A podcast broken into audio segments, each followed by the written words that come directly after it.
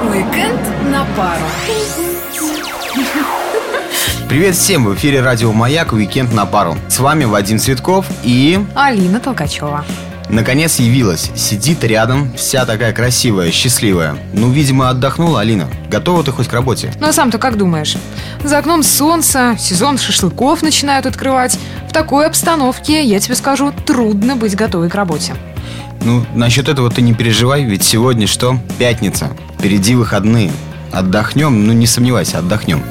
И поможем нашим радиослушателям с выбором отдыха. Если вы еще не решили, как провести этот уикенд, то мы сейчас вам все расскажем. Куда сходить, что послушать и что посмотреть.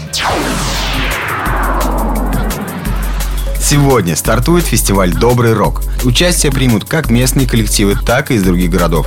Самое главное, придя на концерт, вы можете не только насладиться живой рок-музыкой, но и тем самым вы помогаете детям-инвалидам и попавшим в трудную жизненную ситуацию. В общем, фестиваль благотворительный. Я вот, например, двумя руками за такие мероприятия. И для души, и с пользой.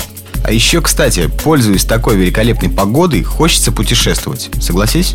Абсолютно согласна. Ну, прокатиться, например, до живописного Михайловского. Но если есть желание, повод всегда найдется. В эти дни в Михайловском работает выставка под названием «Графика Васильева». В экспозиции собраны изображения практически всех памятников Пскова и окрестностей пушкинских мест. Ну, или можно махнуть в Изборск. Там не менее живописные места. И сейчас как раз там начинаются весенние экскурсии. Прогулки на лошадях, пещеры, крепости.